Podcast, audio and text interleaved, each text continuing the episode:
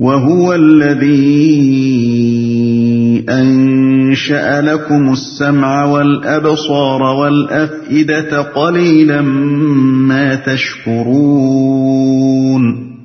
وہ اللہ ہی تو ہے جس نے تمہیں سننے اور دیکھنے کی قوتیں دی اور سوچنے کو دل دیے مگر تم لوگ کم ہی شکر گزار ہوتے ہو۔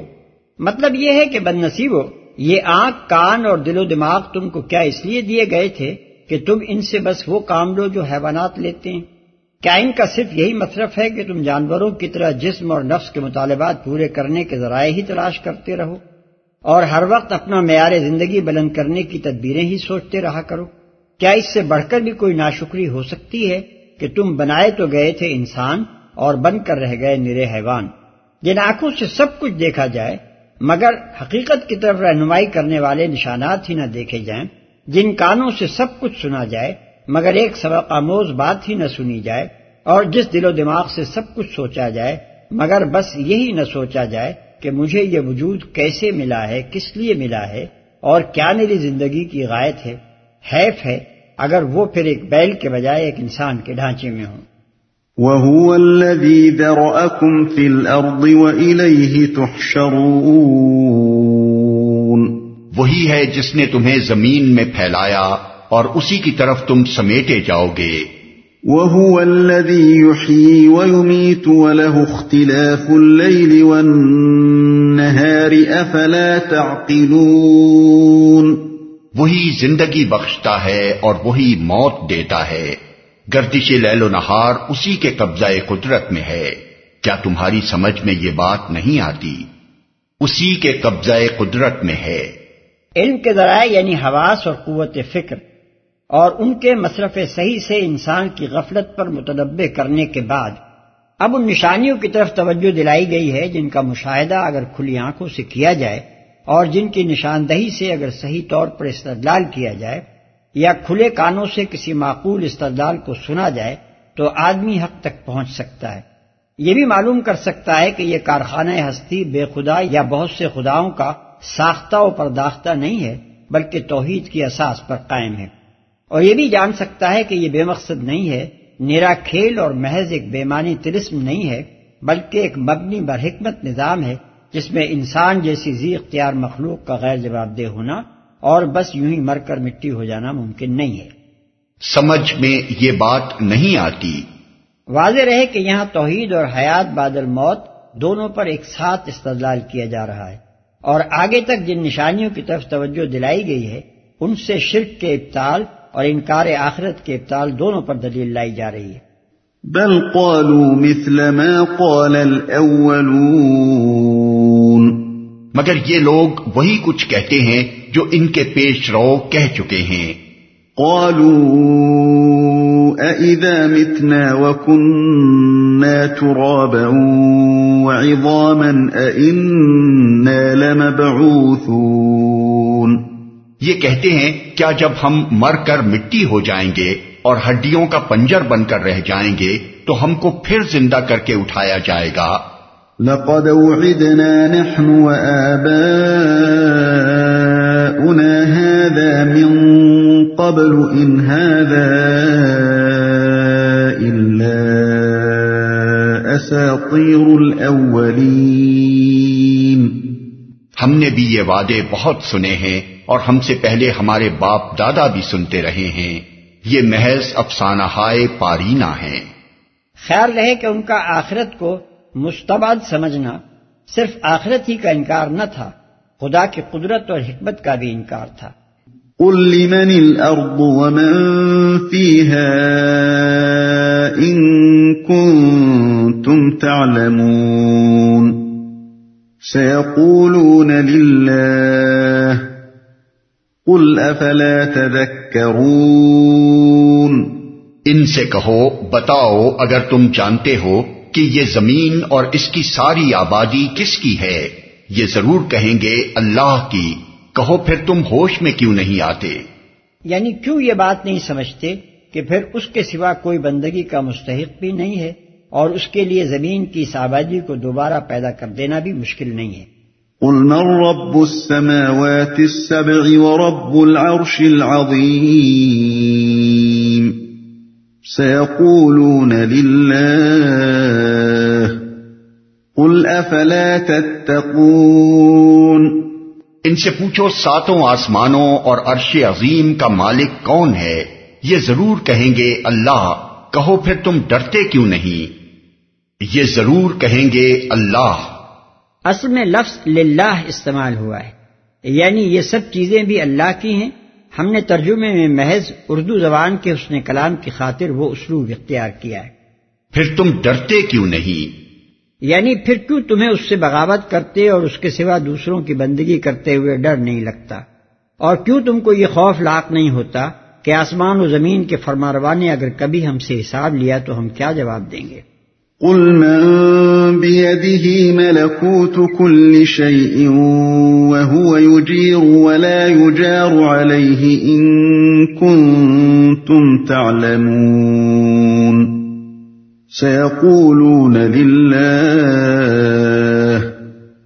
قل فأنا تسحرون ان سے کہو، بتاؤ اگر تم جانتے ہو کہ ہر چیز پر اقتدار کس کا ہے اور کون ہے وہ جو پناہ دیتا ہے اور اس کے مقابلے میں کوئی پناہ نہیں دے سکتا، یہ ضرور کہیں گے کہ یہ بات تو اللہ ہی کے لیے ہے۔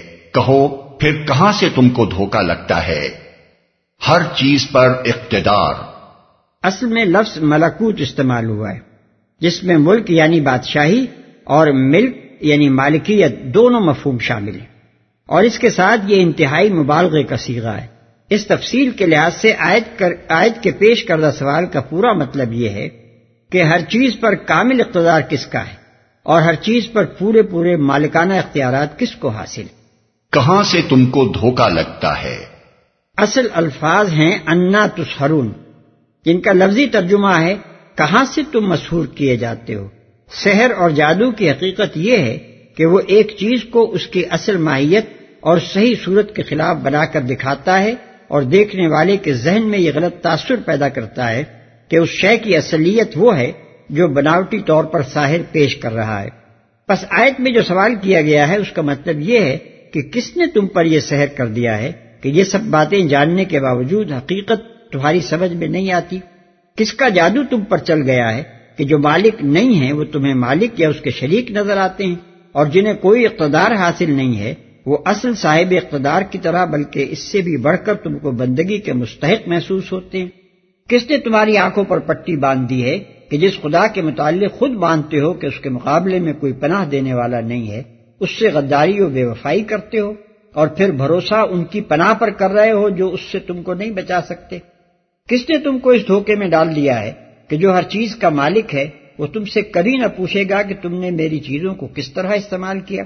اور جو ساری کائنات کا بادشاہ ہے، وہ کبھی تم سے اس کی باز پرس نہ کرے گا کہ میری بادشاہی میں تم اپنی بادشاہیاں چلانے یا دوسروں کی بادشاہیاں ماننے کے کیسے مجاز ہو گئے۔ سوال کی یہ نوعیت اور زیادہ معنی خیز ہو جاتی ہے۔ جب یہ بات پیش نظر رہے کہ قریش کے لوگ نبی صلی اللہ علیہ وسلم پر سحر کا الزام رکھتے تھے۔ اس طرح گویا سوال کے انہی الفاظ میں یہ مضمون بھی ادا ہو گیا کہ بے وقوفو جو شخص تمہیں اصل حقیقت یعنی وہ حقیقت جسے تمہارے اپنے اعترافات کے مطابق حقیقت ہونا چاہیے۔ بتاتا ہے، وہ تو تم کو نظر آتا ہے جادوگر، اور جو لوگ تمہیں رات دن حقیقت کے خلاف باتیں باور کراتے رہتے ہیں، حتیٰ کہ جنہوں نے تم کو صحیح عقل اور منطق کے خلاف، تجربے اور مشاہدے کے خلاف تمہاری اپنی اعتراف کردہ صداقتوں کے خلاف سراسر جھوٹی اور بے اصل باتوں کا متقد بنا دیا ہے۔ ان کے بارے میں کبھی تمہیں یہ شبہ نہیں ہوتا کہ اصل جادوگر تو وہ ہیں۔ بل بالحق وانهم لكاذبون جو امر حق ہے وہ ہم ان کے سامنے لے آئے ہیں اور کوئی شک نہیں کہ یہ لوگ جھوٹے ہیں۔ یعنی اپنے اس قول میں جھوٹے کہ اللہ کے صفا کسی اور کو بھی الویت یعنی خدائی کی صفات، اختیارات اور حقوق یا ان میں سے کوئی حصہ حاصل ہے۔ اور اپنے اس قول میں جھوٹے کی زندگی بعد موت ممکن نہیں ہے۔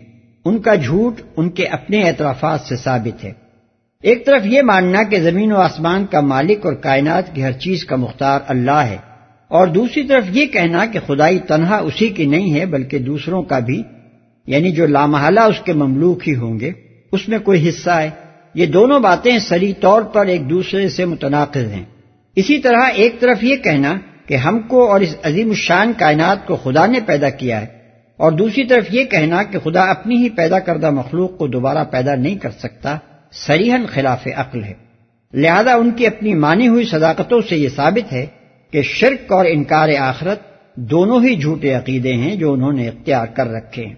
ما اتخذ الله من ولد وما كان معه من إله. إذا لذهب كل إله بما خلق ولعلى بعضهم على بعض. سبحان الله عما يصفون. عالم الغیب والشہادت فتعالی عما یشرکون اللہ نے کسی کو اپنی اولاد نہیں بنایا ہے اور کوئی دوسرا خدا اس کے ساتھ نہیں ہے۔ اگر ایسا ہوتا تو ہر خدا اپنی خلق کو لے کر الگ ہو جاتا اور پھر وہ ایک دوسرے پر چڑھ دوڑتے۔ پاک ہے اللہ ان باتوں سے جو یہ لوگ بناتے ہیں۔ کھلے اور چھپے کا جاننے والا وہ بالا تر ہے اس شرک سے جو یہ لوگ تجویز کر رہے ہیں۔ کسی کو اپنی اولاد نہیں بنایا ہے۔ یا کسی کو یہ غلط بھی نہ ہو کہ یہ ارشاد محض عیسائیت کی تردید میں ہے۔ نہیں مشرقین عرب بھی اپنے معبودوں کو خدا کی اولاد قرار دیتے تھے۔ اور دنیا کے اکثر مشرقین اس گمراہی میں ان کے شریک حال رہے ہیں۔